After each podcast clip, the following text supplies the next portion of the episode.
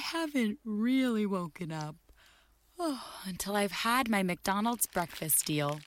And I know this is true because before breakfast, I put my phone in the refrigerator and couldn't find the keys that were already in my hand. Nothing gets the morning going like the first sip of an iced coffee. Get any size and any flavor for 99 cents until 11 a.m. Price and participation may vary. Ba-da-ba-ba-ba. McDonald's, I'm loving it. Allora oggi voglio parlarvi eh, della piattaforma che ospita la nostra radio network Anchor.fm. Creare un podcast non è mai stato così semplice. È l'unica app che ti consente di registrare podcast di alta qualità e distribuirli ovunque, compresi Google Podcast ed Apple Podcast, tutto da un'unica piattaforma. Non servono attrezzature costose o esperienza nel fare podcast ed è gratuito al 100%. Allora, registri audio in alta qualità sia con il microfono interno del tuo dispositivo o collegando il microfono esterno che preferisci. Registri con amici o ospiti da qualsiasi parte del mondo. Ricevi messaggi vocali dai tuoi ascoltatori e aggiungi le loro domande o il materiale che ti hanno inviato al prossimo episodio. Aggiungi un'ampia gamma di intermezzi musicali ed effetti sonori al tuo podcast. Importi audio da utilizzare nei tuoi podcast da qualsiasi app del dispositivo. Aggiungi una qualsiasi canzone da Spotify, riproducibile esclusivamente su Anchor in questo caso. Modifichi il tuo audio ovunque, lo strumento di creazione di splendidi episodi visivi consente di modificare e riorganizzare l'audio degli episodi del podcast. Accorcia o modifica le tue registrazioni con gli strumenti di modifica progettati appositamente per la creazione di podcast. Aggiungi musica di sottofondo intelligente al tuo file audio. Sfoglia una vasta libreria di brani completamente gratuiti di alta qualità che regolano in modo intelligente il proprio volume per adattarsi alla tua voce. Aggiungi flag durante la registrazione per contrassegnare le parti su cui tornare per modificarle o rimuoverle. Condividi ovunque il tuo podcast, distribuisci facilmente il tuo podcast su tutte le principali piattaforme con un solo tocco, condividi ovunque il link di qualsiasi episodio o segmento, chi non ha installato Anchor potrà ascoltarlo con i riproduttori di podcast che preferisce o sulla pagina web del tuo profilo Anchor senza bisogno di un account, inserisci un qualsiasi episodio sul tuo sito internet oppure inserisci il podcast e verrà riprodotto sempre l'ultimo episodio Tieni traccia di quante persone ascoltano ogni episodio e di quali segmenti vengono riprodotti più di frequente, scopri chi sta ascoltando ogni segmento su Anchor, accedi a più analisi dettagliate sulla dashboard del desktop collegandoti al sito www.anchor.fm e quindi insomma voglio dire, come non usare Anchor, ecco perché noi l'abbiamo scelto al posto della piattaforma che usavamo prima di Spreaker ed ecco perché lo raccomandiamo a tutti, anchor.fm oppure cercate su Google Anchor oppure si scrive A-N-C-H-O-R oppure scriveteci. Per informazioni, possiamo aiutarvi ad aprire il vostro canale, possiamo aiutarvi tecnicamente con consigli, tutto gratuitamente, siamo a disposizione. Radio yoga network chiocciola gmail.com allora siamo sempre in diretta una cosa incredibile vero? regia? sì dicono. Una cosa incredibile. Allora salutiamo Maurizio DJ del nostro studio zero di monitoraggio naturalmente e 25 febbraio 2018 questa nuova piattaforma Anchor è una cosa incredibile. Scaricatevi l'applicazione gratuita, iniziate a produrre anche voi, mandateci dei segmenti. Anchor FM, anchor.fm Benef, non so cosa stavo dicendo. E vi ricordo il nostro indirizzo di posta elettronica al quale eventualmente potete chiederci informazioni, anche perché la piattaforma è completamente in inglese, quindi magari se avete bisogno di un supporto ve lo diamo volentieri. Radio Yoga Network chiocciolagmail.com. Vi ricordo il nostro sito www.soleluna.eu. Oggi è il 25 febbraio per chi ci sta ascoltando in diretta e volevo darvi questa ricetta per una torta di mele vegana alla cannella. Allora servono 6 mele mature Smith, 6 cucchiai di zucchero di canna, acqua di cottura di ceci o anche liquido dei ceci in scatola, quindi serve come si usa l'acqua di cottura dei ceci come elegante, interessante questa cosa, oppure il, liquido dei ceci della scatola, quindi quando aprite una scatola di ceci non buttate quel liquido, lo usate per fare delle torte, io l'ho imparato in questo istante, al posto delle uova. Una bustina di vanillina, succo di limone, una bustina di lievito per dolci, 6 cucchiai di farina di farro, 4 cucchiai di farina di manitoba, 3 cucchiai di olio di semi di girasole.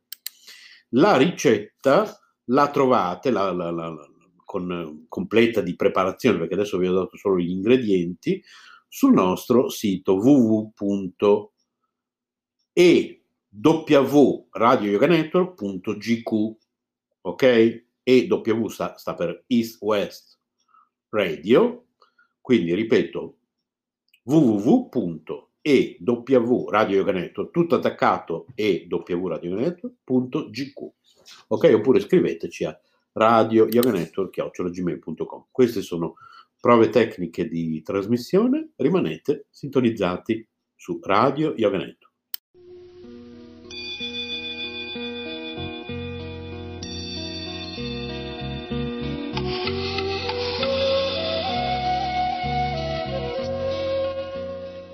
sotto il segno dei Veda.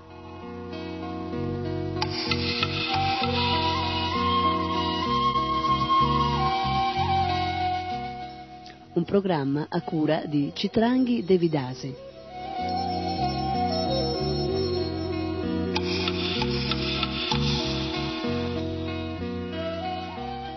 Sotto il segno dei Veda.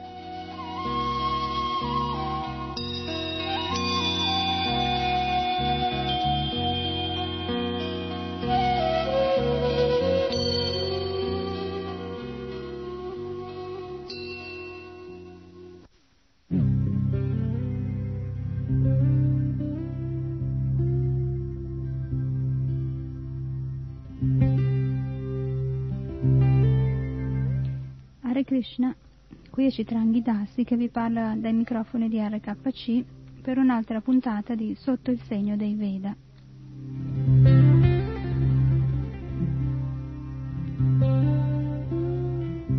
Come sapete, Sotto il segno dei Veda tratta sia di argomenti direttamente tratti dai Veda in ambito culturale, eh, sia di argomenti di attualità culturale o scientifica messi in relazione ai Veda. Abbiamo pensato di iniziare appunto parlando di Ayurveda. Nella, nella scorsa puntata abbiamo iniziato a parlare delle caratteristiche del corpo. Per corpo, ayurvedicamente, si intende quell'insieme di elementi materiali, grossolani e sottili, che rivestono l'anima, la scintilla che appunto anima il corpo.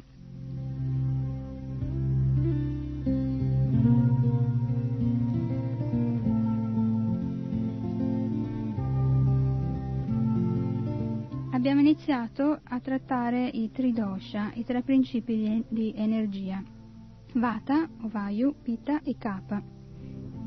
Vogliamo, vogliamo riassumere il significato dei dosha e poi vorremmo terminare la spiegazione delle suddivisioni di Vayu, Dosha, per poi passare agli altri principi energetici, Pitta e Kapha.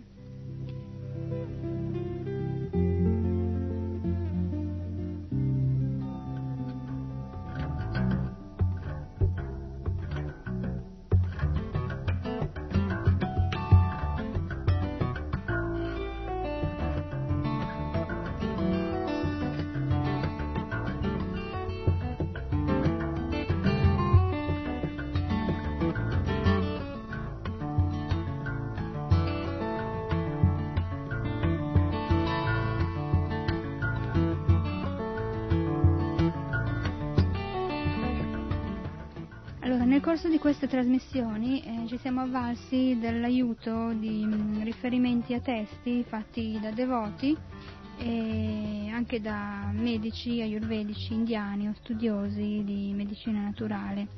Ecco, in particolare vorremmo mh, mm, prendere un brano da un un testo appunto di un medico ayurvedico, naturista, naturalista. Eh, abbiamo voluto prendere un pezzo che tratta appunto dei dosha. Allora è spiegato che come i tre guna governano il gioco dell'intera creazione, così queste forze, i dosha, queste energie, principi energetici sottili, governano l'equilibrio del sistema umano. Appunto queste tre eh, sono così, così, chiamata aria, eh, bile e linfa cosiddette, Vayu, Pitta e. Eh, l'equilibrio armonioso di queste tre è essenziale per il mantenimento del benessere fisico e mentale. Fintanto che, eh, fino a quando queste tre energie rimangono in equilibrio, il sistema digerisce mh, adeguatamente, il respiro è lento e omogeneo il lavoro è facile, la crescita e lo sviluppo seguono il loro mm, corso naturale, benefico. Ma col disturbo di qualunque di questi elementi il sistema, eh, il sistema mm, psicofisico diventa eh, squilibrato e inevitabilmente risulterà in eh, dolore e malattia. L'intero sistema umano è mm, governato appunto da questa aria, bile e muco, così chiamati. E mm, l'interagire di queste tre energie più altro, è più che altro concentrata nella, nella, regione tra il cuore e l'ombelico. Questa è l'area che è il, il seggio, la base, il, dove, eh, dove, sono più concentrati gli organi eh, critici, gli organi principali cioè gli organi che hanno a che fare con la digestione, l'assimilazione e la distribuzione del nutrimento, così come eh, anche dell'eliminazione dei prodotti di scarto e dei veleni.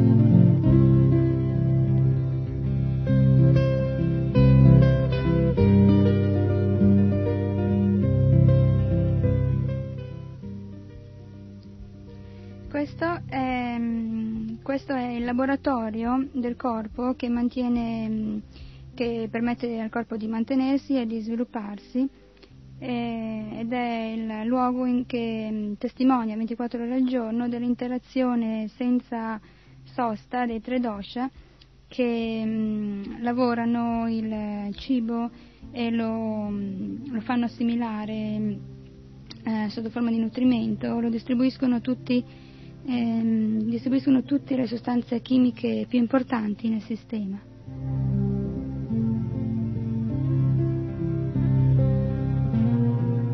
A causa del loro ruolo cruciale nel regolare il sistema umano, eh, la sua crescita e il suo mantenimento, i tre dosha devono essere compresi da chiunque ehm, voglia creare un equilibrio nel proprio organismo. Infatti questi tre dosha sono considerati eh, i più grandi amici o i più grandi nemici dell'uomo in medicina ayurvedica. Nella, quando sono in equilibrio e in armonia portano una salute perfetta e quando sono disarmonici e squilibrati causano tutta una gamma di malattie che eh, vengono inflitte all'umanità.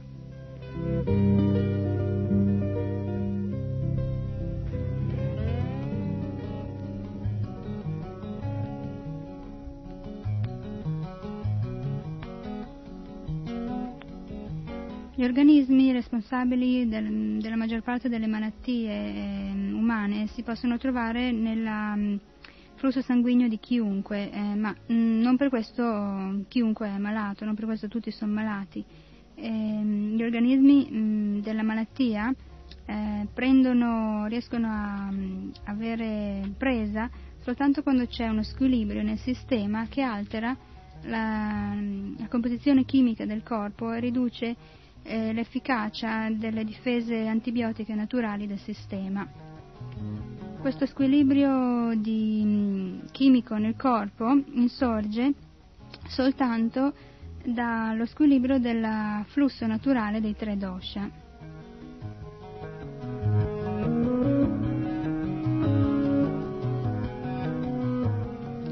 Allora abbiamo parlato di eh, Vayu o Vata, abbiamo parlato di Udan Vayu, pra, Prana Vayu e Vyan Vayu. Allora abbiamo detto Udan Vayu eh, risiede principalmente nella regione della um, gola e della testa. E, um, e grazie al potere di quest'aria, che è la seconda categoria di aria, prana, ehm, può avere il potere di produrre il suono, cioè eh, la parola, la musica e, il, ehm, e, il, mormorare sottovoce, per così dire. Quando viene disturbato, questo udan ehm, impedisce, altera lo sviluppo ehm, armonioso del corpo e eh, favorisce lo sviluppo delle malattie della gola e della testa, eh, mal di gola, disordini come sinusite, ehm, raffreddori, mal di testa, mal di orecchie e molte altre malattie sono causate dal disturbo nella, mm, nella funzione di Udan.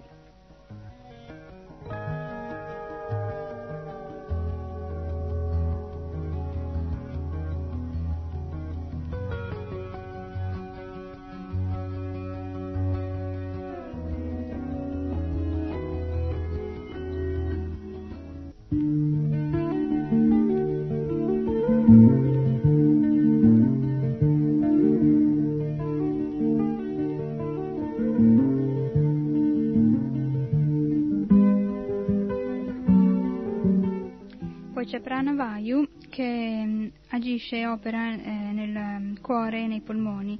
Eh, mm, questa è l'area che si muove costantemente dentro e fuori ai passa- cavità nasali. Prana è l'aria che mantiene eh, la vita in tutto il sistema. È proprio quest'area che fa- facilita ehm, il fatto di ingoiare cibo, e di, e di deglutire e di portare questi cibi nello stomaco. Prana è mm, il primo soffio vitale ed è, ed è proprio quest'area che si respira, la stessa area che si respira, ed è l'area che porta nutrimento nello stomaco. Se il flusso di prana è ostruito eh, per un tempo mm, piuttosto esteso, la morte diventa inevitabile Qualunque disturbo di prana causa, eh, causa singhiozzo disordini nei polmoni e nella respirazione.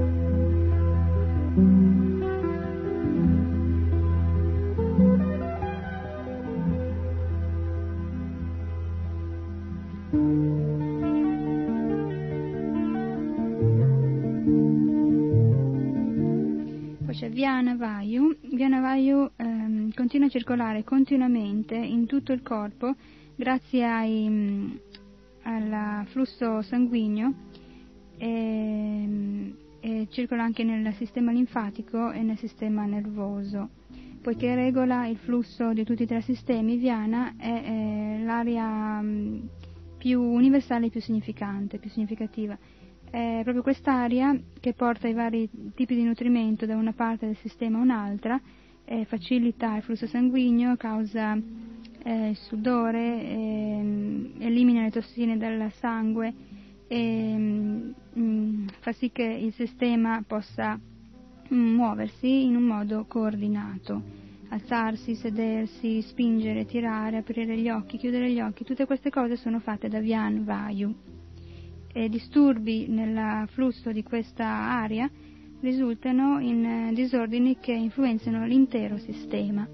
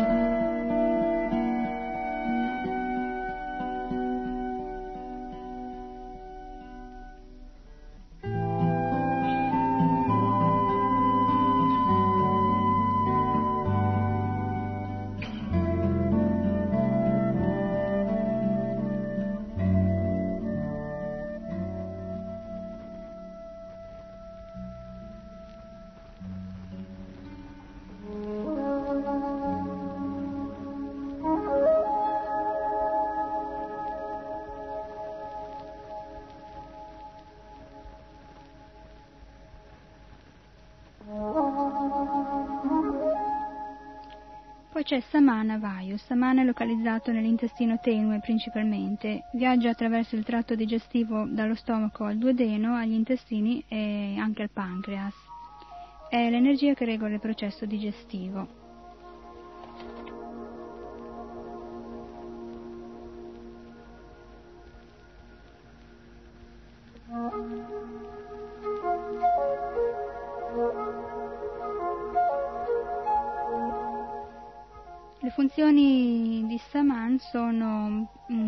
Regolazione continua del processo digestivo, che questo processo digestivo è conosciuto come Jataragni, poi ne parleremo, poi la regolazione dell'appetito, eh, poi eh, quest'area provvede all'assorbimento del cibo digerito, chiamato rasa, da parte del sistema linfatico per la sua distribuzione al corpo.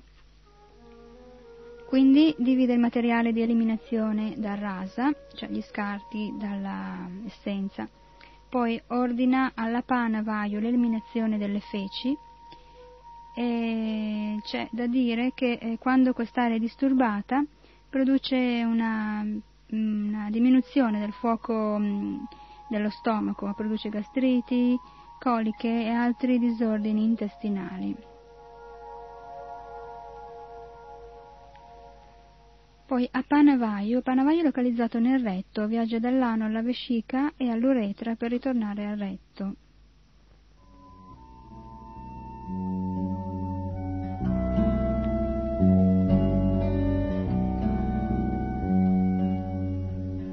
La, funzione primaria di Apana è di eh, eliminare le materie di scarto prodotte nel processo della digestione e dell'assimilazione del cibo è anche responsabile dell'eiaculazione, il concepimento, il parto, la defecazione e l'urinazione. Quando viene disturbato, Apana contribuisce a disordini dell'apparato urinario e seminale, alle emorroidi, alle costipazioni, a tutta una serie di altri disordini, inclusi eh, dolori e crampi all'addome.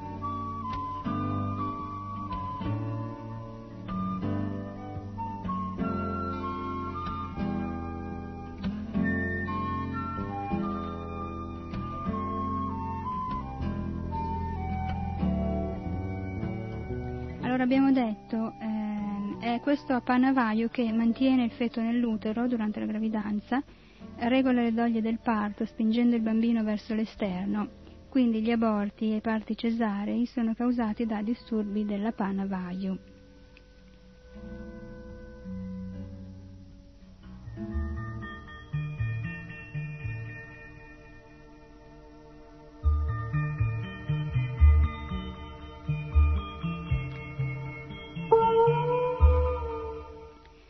Di tutti eh, i Vayu, di tutte le aree Vayu Vata, Prana Vayu è la chiave perché senza Prana le altre quattro aree non potrebbero funzionare e senza l'azione eh, delle quattro aree la morte viene istantaneamente. È per questa ragione che la pratica la pratica di esercizi del controllo del respiro come pranayama è, è veramente la chiave alla, alla salute e al benessere il controllo del prana automaticamente dà eh, il controllo mh, delle altre mh, quattro aree.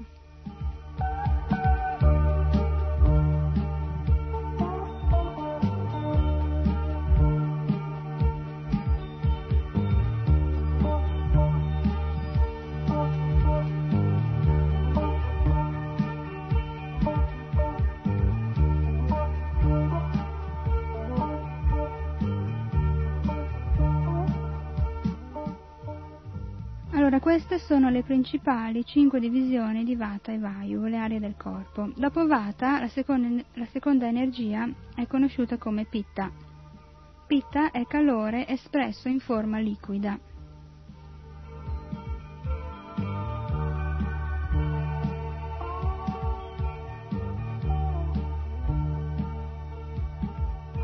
Allora, le qualità di Pitta sono mm, che è limpido, è caldo o bollente, ha una colorazione giallognola, produce un'acuta sensazione di bruciore, è un liquido di tipo caldo e viscoso, colora la pelle e l'aura intorno al corpo. Allora bisogna sapere che quando si parla di aura, questa um, luminosità, questo fulgore che possiedono le persone sante in genere, è causato da un equilibrio di questo elemento, di questa energia sottile, pitta. Eh, questa energia è visibile, ha un odore sgradevole ed è percepito nel corpo come calore.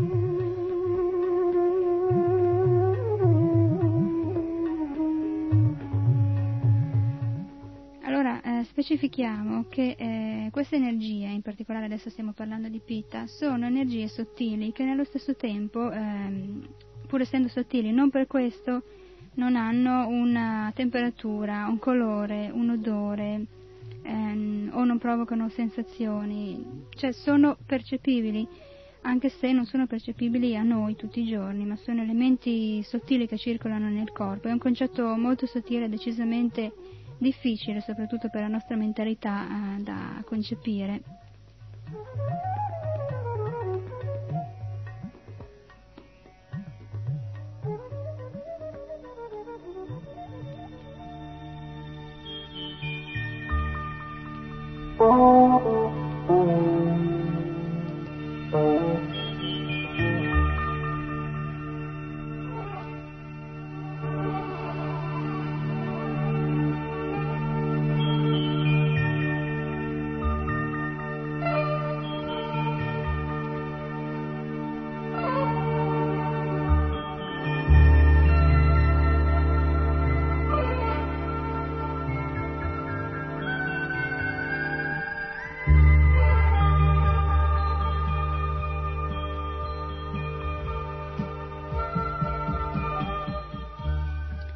Come le aree vitali, Pitta viaggia attraverso il corpo intero ed è, ecco cos'è Pitta, è il calore presente in ogni cellula. Questa è la definizione, diciamo, più.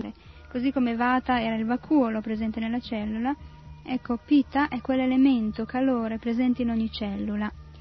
E comunque ha delle localizzazioni specifiche che sono queste. Allora, primo è Nashi, l'ombelico, poi Samashi, stomaco, Sveda, ghiandole sudoripare, Ruderam, sangue, rasa, linfa, shrak, la vista, cioè gli occhi, e sparsha, indria, la pelle.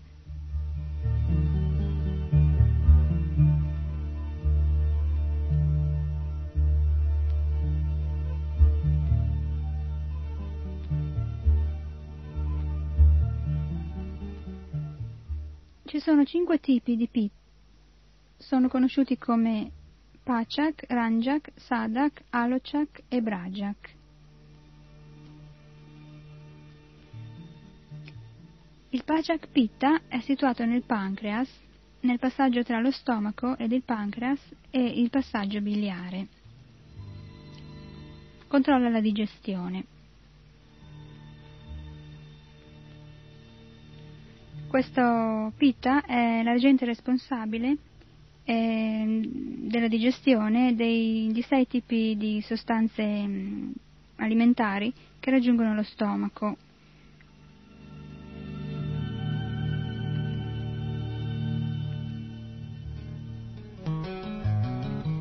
Poi Ranjak Pitta è situato principalmente nella cistifellea nello stomaco, dà una colorazione giallognola alla linfa, produce la temperatura corporea e se è in eccesso causa febbri altissime.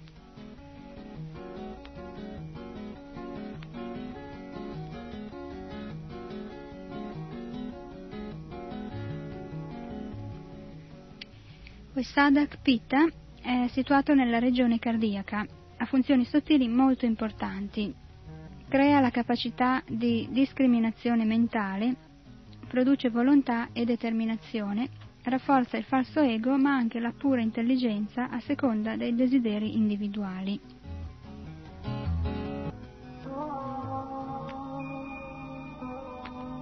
Allora, questo Sadak Pitta è, è, situato nella regione del cuore ed è responsabile del coraggio e della determinazione. Allora, mh, mm, il coraggio è, è mm, il risultato del cambiamento mh, del, glu- del, contenuto di glucosio nel sangue e la determinazione è il prodotto di mh, un adeguato miscuglio di ossigeno nel flusso sanguigno. Ecco, questo pitta mantiene l'equilibrio di glucosio e di ossigeno.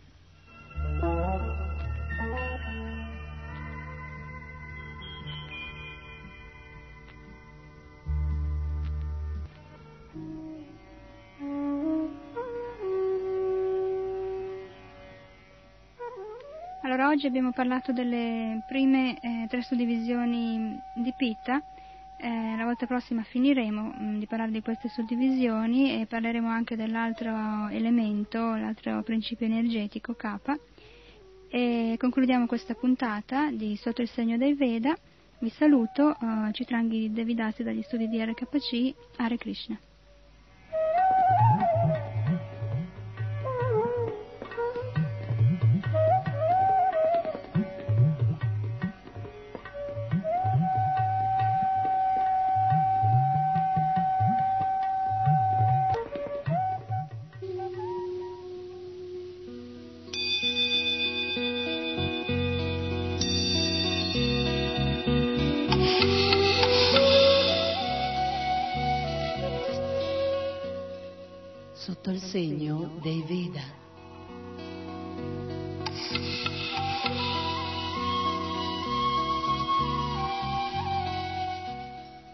Programma a cura di Citranghi Devidasi.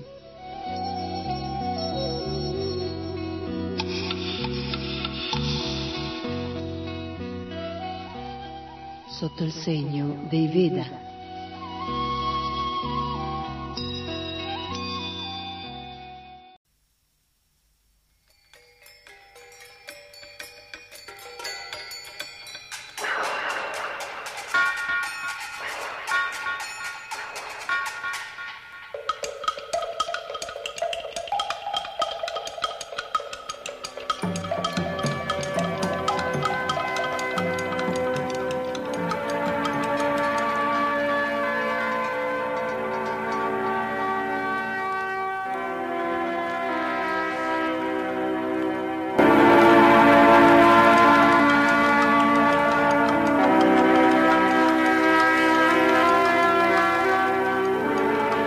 La perfezione dello yoga.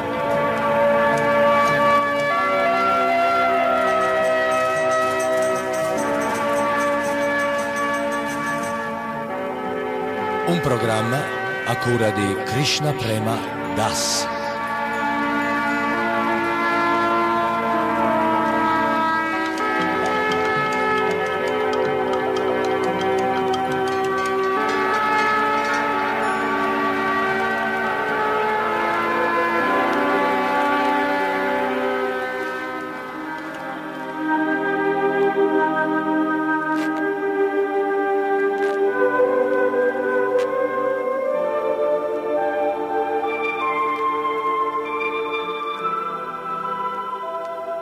Arjuna ha rivolto a Krishna una domanda molto intelligente e appropriata, perché non è raro che qualcuno cada dal sentiero del servizio devozionale.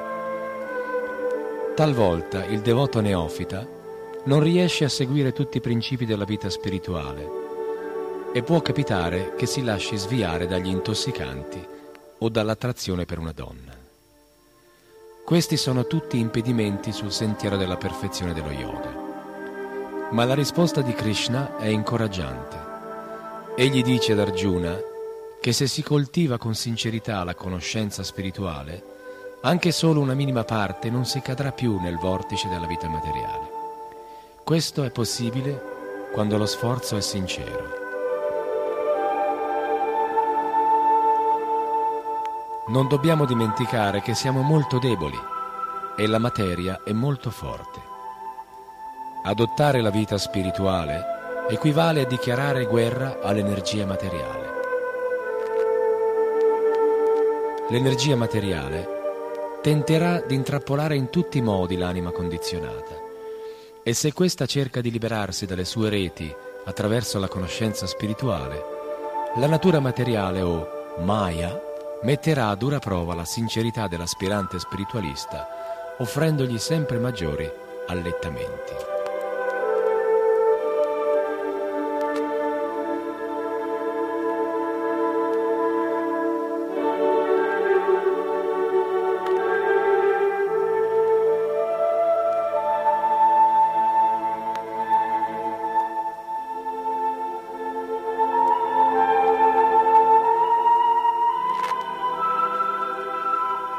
A questo proposito si può citare l'episodio di Vishvamitra Muni, un grande re kshatriya che aveva rinunciato al regno per adottare la pratica dello yoga e avanzare nella vita spirituale.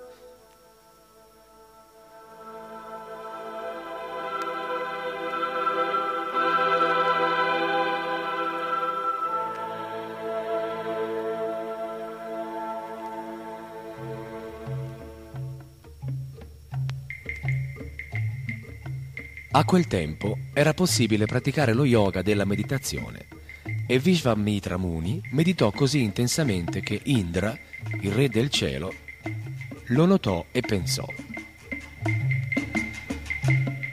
Costui sta cercando di occupare il mio posto. Anche i pianeti celesti sono materiali, perciò anche là esiste lo spirito di competizione. Nessun uomo d'affari vuole che un altro uomo d'affari lo superi.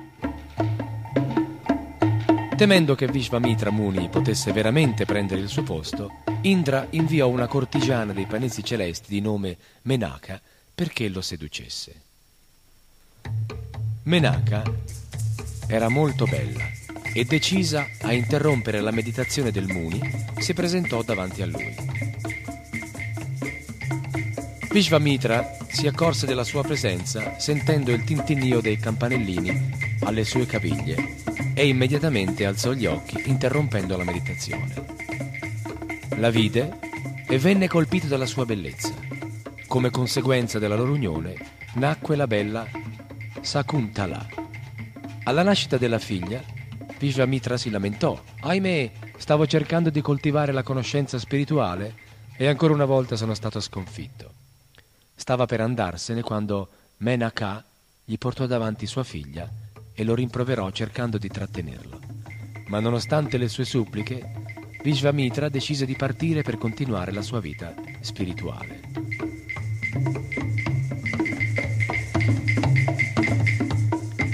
Se anche un grande saggio come Vishvamitra Muni cade a causa degli allettamenti materiali, senz'altro ci sono molte possibilità di insuccesso sul sentiero dello yoga ma nonostante la sua caduta temporanea, il Muni decise di continuare la pratica dello yoga e questa dovrebbe essere anche la nostra decisione.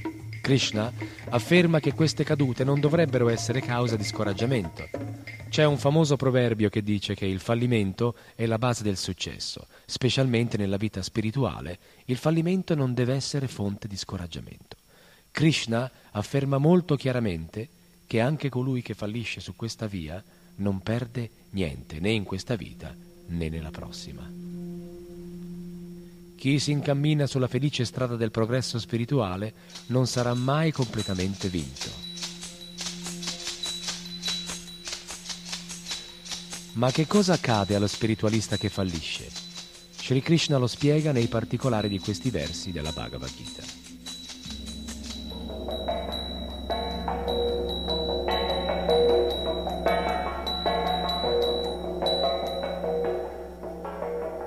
Dopo innumerevoli anni di godimento sui pianeti dove vivono coloro che hanno praticato il bene, chi ha fallito nella via dello yogi rinasce in una famiglia pia o in una famiglia ricca e aristocratica. Egli può anche rinascere in una famiglia di saggi spiritualisti. In realtà è raro in questo mondo ottenere una simile nascita. Esiste un grandissimo numero di pianeti nell'universo materiale. Sui pianeti superiori si vive nella più grande agiatezza la durata della vita è più lunga che sulla Terra e gli abitanti sono più virtuosi. Si dice che sei mesi sulla Terra equivalgono a un giorno sui pianeti superiori. Perciò lo yogi caduto rimane su quei pianeti per moltissimi anni.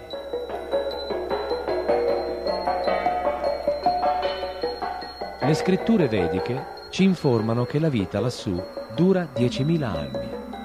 Colui che fallisce sulla via dello yogi, dello yoga, nasce su questi pianeti dove però non può rimanere in eterno.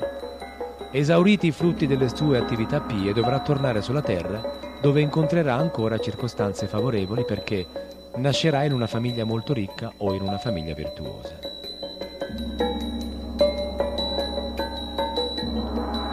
Secondo la legge del karma, chi compie attività pie verrà ricompensato nella vita successiva con una nascita in una famiglia nobile o molto ricca, oppure sarà dotato di grande saggezza o di grande bellezza. In ogni caso, coloro che iniziano con sincerità la vita spirituale otterranno sicuramente una forma umana nella vita successiva e inoltre nasceranno in una famiglia molto virtuosa o agiata. Perciò chi è nato in condizioni favorevoli dovrebbe capire che la sua fortuna è dovuta alle sue attività pie precedenti e alla misericordia di Dio. Queste facilitazioni sono concesse dal Signore che è sempre pronto a darci la possibilità di raggiungerlo. Krishna vuole vedere la nostra sincerità. Lo Srimad Bhagavatam afferma che ogni persona ha un dovere da svolgere nella vita secondo la posizione che occupa nella società. Ma se lascia questo dovere e per qualche motivo prende rifugio in Krishna, anche se poi per immaturità cadrà dal sentiero della devozione, non perderà nulla. D'altra parte, una persona che compie perfettamente il proprio dovere, ma non si avvicina a Dio, che cosa guadagna? La sua vita è senza profitto. Invece, una persona che si è avvicinata a Krishna è in una posizione di gran lunga migliore, anche se può capitare che cada dal piano dello yoga.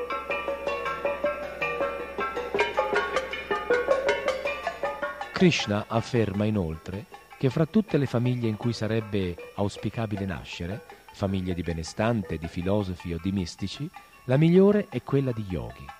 Chi nasce in una famiglia ricca può allontanarsi dalla giusta via perché è facile che un uomo dotato di molte ricchezze cerchi di godere di ciò che possiede. Così i figli di uomini ricchi spesso diventano dediti all'alcol e alle donne. Similmente, chi nasce in una famiglia pia o in una famiglia di brahmana diventa spesso molto superbo e orgoglioso perché si vanta di essere un brahmana, un uomo pio c'è la possibilità di degradarsi sia in una famiglia ricca sia in una virtuosa. Ma colui che nasce in una famiglia di yogi o di devoti ha maggiori possibilità di coltivare di nuovo quella conoscenza spirituale da cui si era allontanato. Krishna dice ad Arjuna.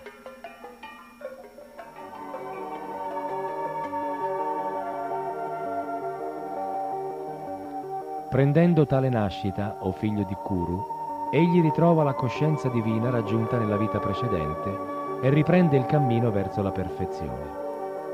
Chi nasce in una famiglia di yogi o di bhakta ricorda le attività spirituali compiute nella vita precedente. Chiunque adotti la coscienza di Krishna in modo serio non è una persona comune, sicuramente ha iniziato questo cammino nella vita precedente. Infatti, come dice la Bhagavad Gita, grazie alla coscienza divina ottenuta nella vita precedente, egli è portato in modo del tutto naturale verso la pratica dello yoga, talvolta anche inconsapevolmente.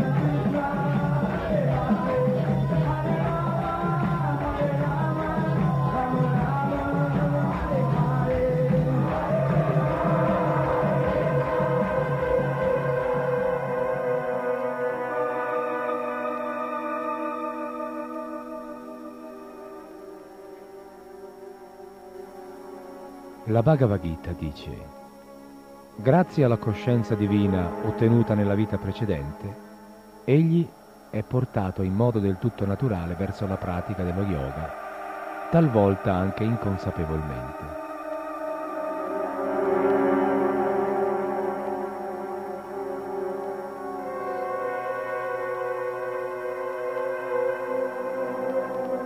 Sappiamo che nel mondo materiale non è possibile portare con sé i propri beni nella vita successiva.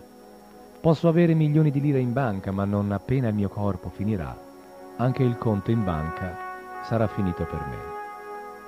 Al momento della morte non posso portare con me il denaro, rimarrà per sempre goduto da altri. Ma non accade la stessa cosa nella vita spirituale. Il progresso che otteniamo sul piano spirituale, per quanto modesto sia, lo porteremo con noi nella vita successiva, ricominciando, dopo la nuova nascita, dal livello raggiunto.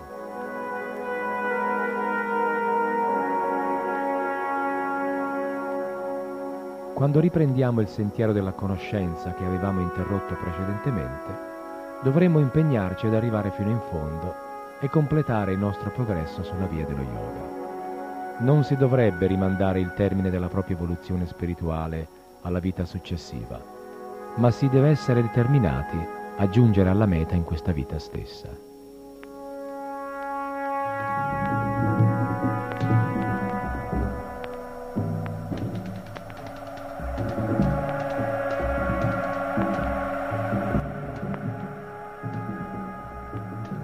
È necessario agire con determinazione pensando che se per qualche motivo non abbiamo completato l'avanzamento spirituale nella vita precedente, ora che Krishna ci dà un'altra possibilità, dovremo completarlo in questa vita.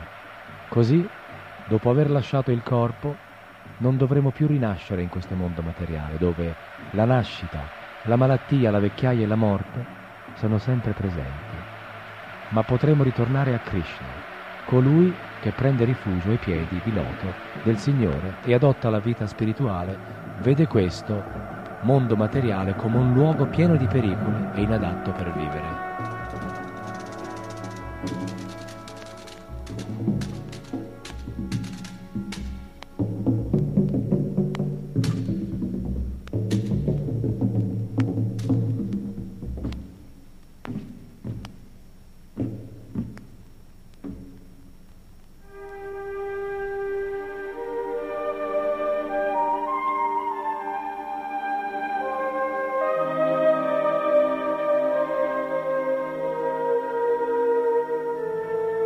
Srila Bhaktisiddhanta Sarasvati era solito dire questo luogo non è adatto per un gentiluomo.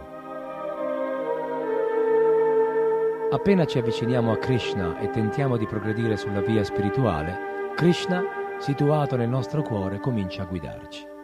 Nella Bhagavad Gita Sri Krishna dice che egli dà la memoria a colui che desidera ricordarlo, come dà l'oblio a colui che vuole dimenticarlo.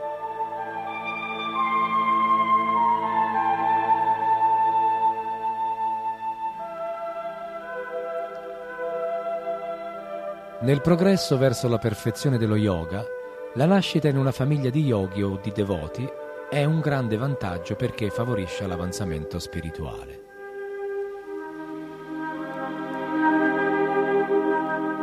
Lo yogi che si è purificato da ogni colpa e si sforza di perfezionare la sua realizzazione spirituale raggiungerà infine, dopo numerose vite di intensa pratica, la meta suprema.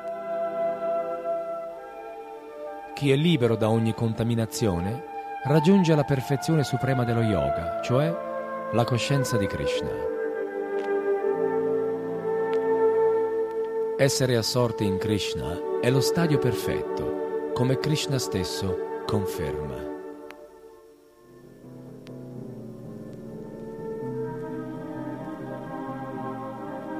Dopo numerose nascite e morti, colui che ha la vera conoscenza si sottomette a me, sapendo che io sono la causa di tutte le cause e tutto ciò che esiste.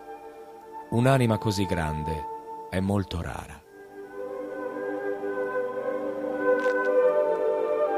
Così, dopo numerose vite di attività pie, Colui che si è liberato da tutte le contaminazioni che nascono dalle dualità di questo mondo illusorio, si impegna nel trascendentale servizio di devozione al Signore. Sri Krishna conclude l'argomento con queste parole. Di tutti gli yogi, il più grande, il più intimamente legato a me, è colui che con fede piena dimora sempre in me e mi adora servendomi con amore.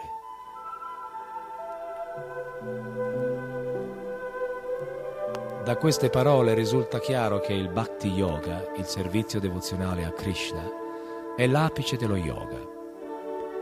Tutti i metodi di yoga descritti nella Bhagavad Gita conducono a Krishna, che è il fine ultimo dello yoga. Dal Karma Yoga, primo gradino della scala dello yoga, fino in cima al Bhakti Yoga, la strada che conduce alla realizzazione spirituale è lunga. Si comincia col Karma Yoga, cioè con l'agire senza aspirare ai frutti dei propri atti. Poi, quando la conoscenza e la rinuncia maturano, si passa al Jnana Yoga o Yoga della conoscenza, il quale quando è accompagnato dalla meditazione sull'anima suprema attraverso gli esercizi fisici, fisici e la concentrazione della mente, si chiama Astanga Yoga.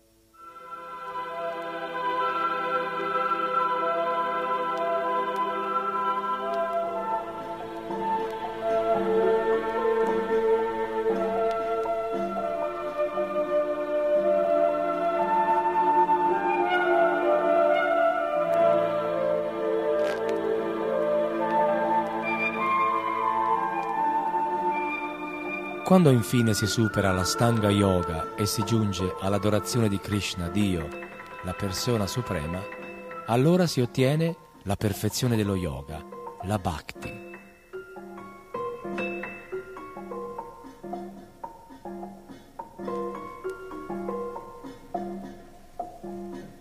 In realtà il bhakti yoga è il fine ultimo, ma per bene analizzarlo è necessario comprendere gli altri metodi.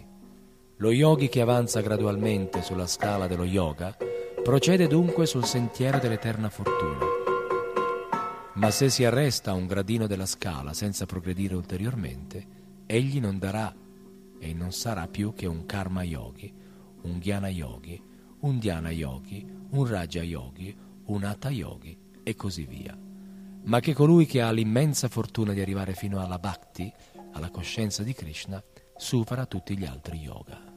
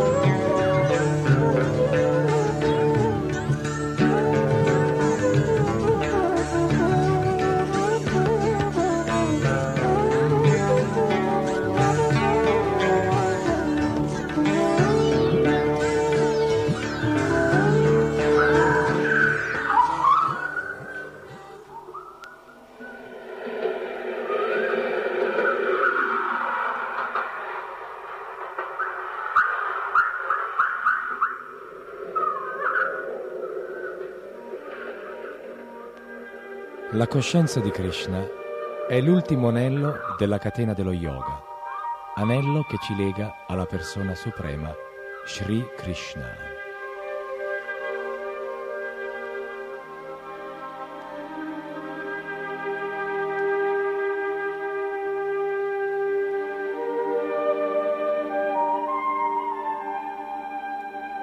Senza questo anello finale, la catena è praticamente inutile.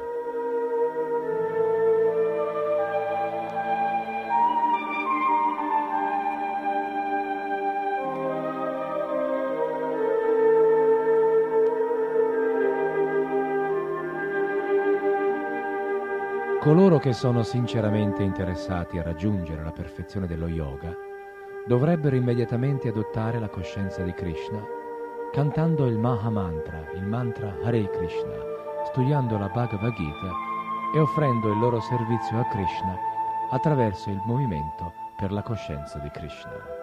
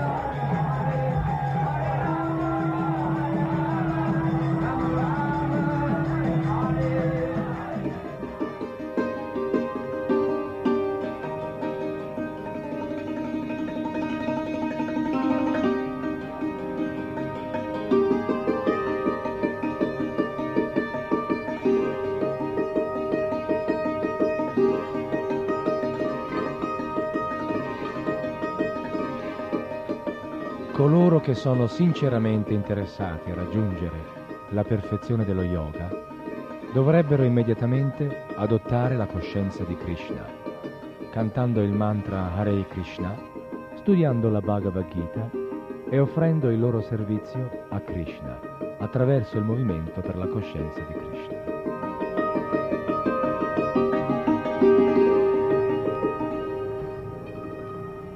Supereranno così tutti gli altri metodi di yoga e raggiungeranno il fine ultimo dello yoga, che è l'amore per Krishna.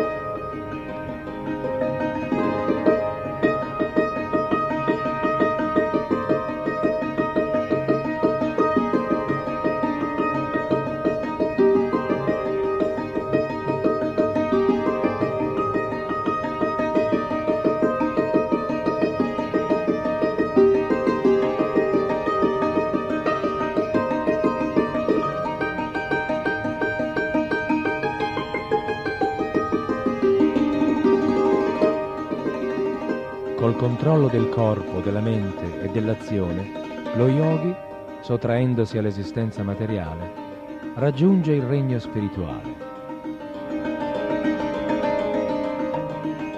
La dimora di Krishna non è vuota, è come un edificio dove si svolge sempre una grande varietà di occupazioni. Lo yogi perfetto raggiunge il regno di Dio dove esiste la varietà spirituale.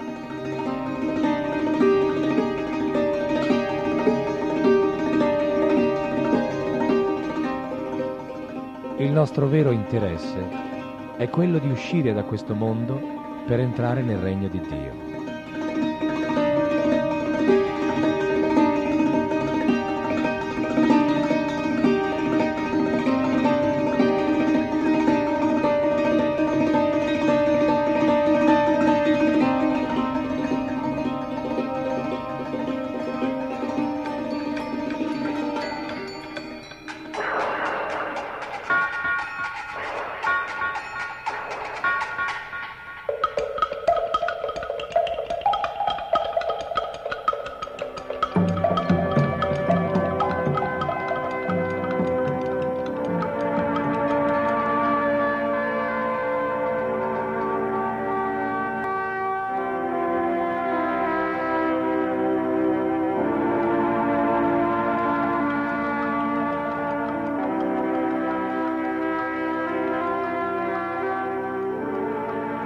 Perfezione dello yoga.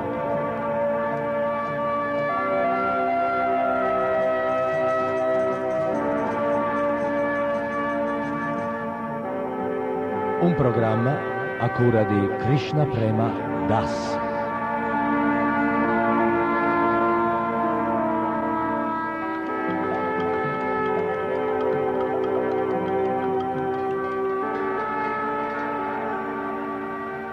Fine di questa serie.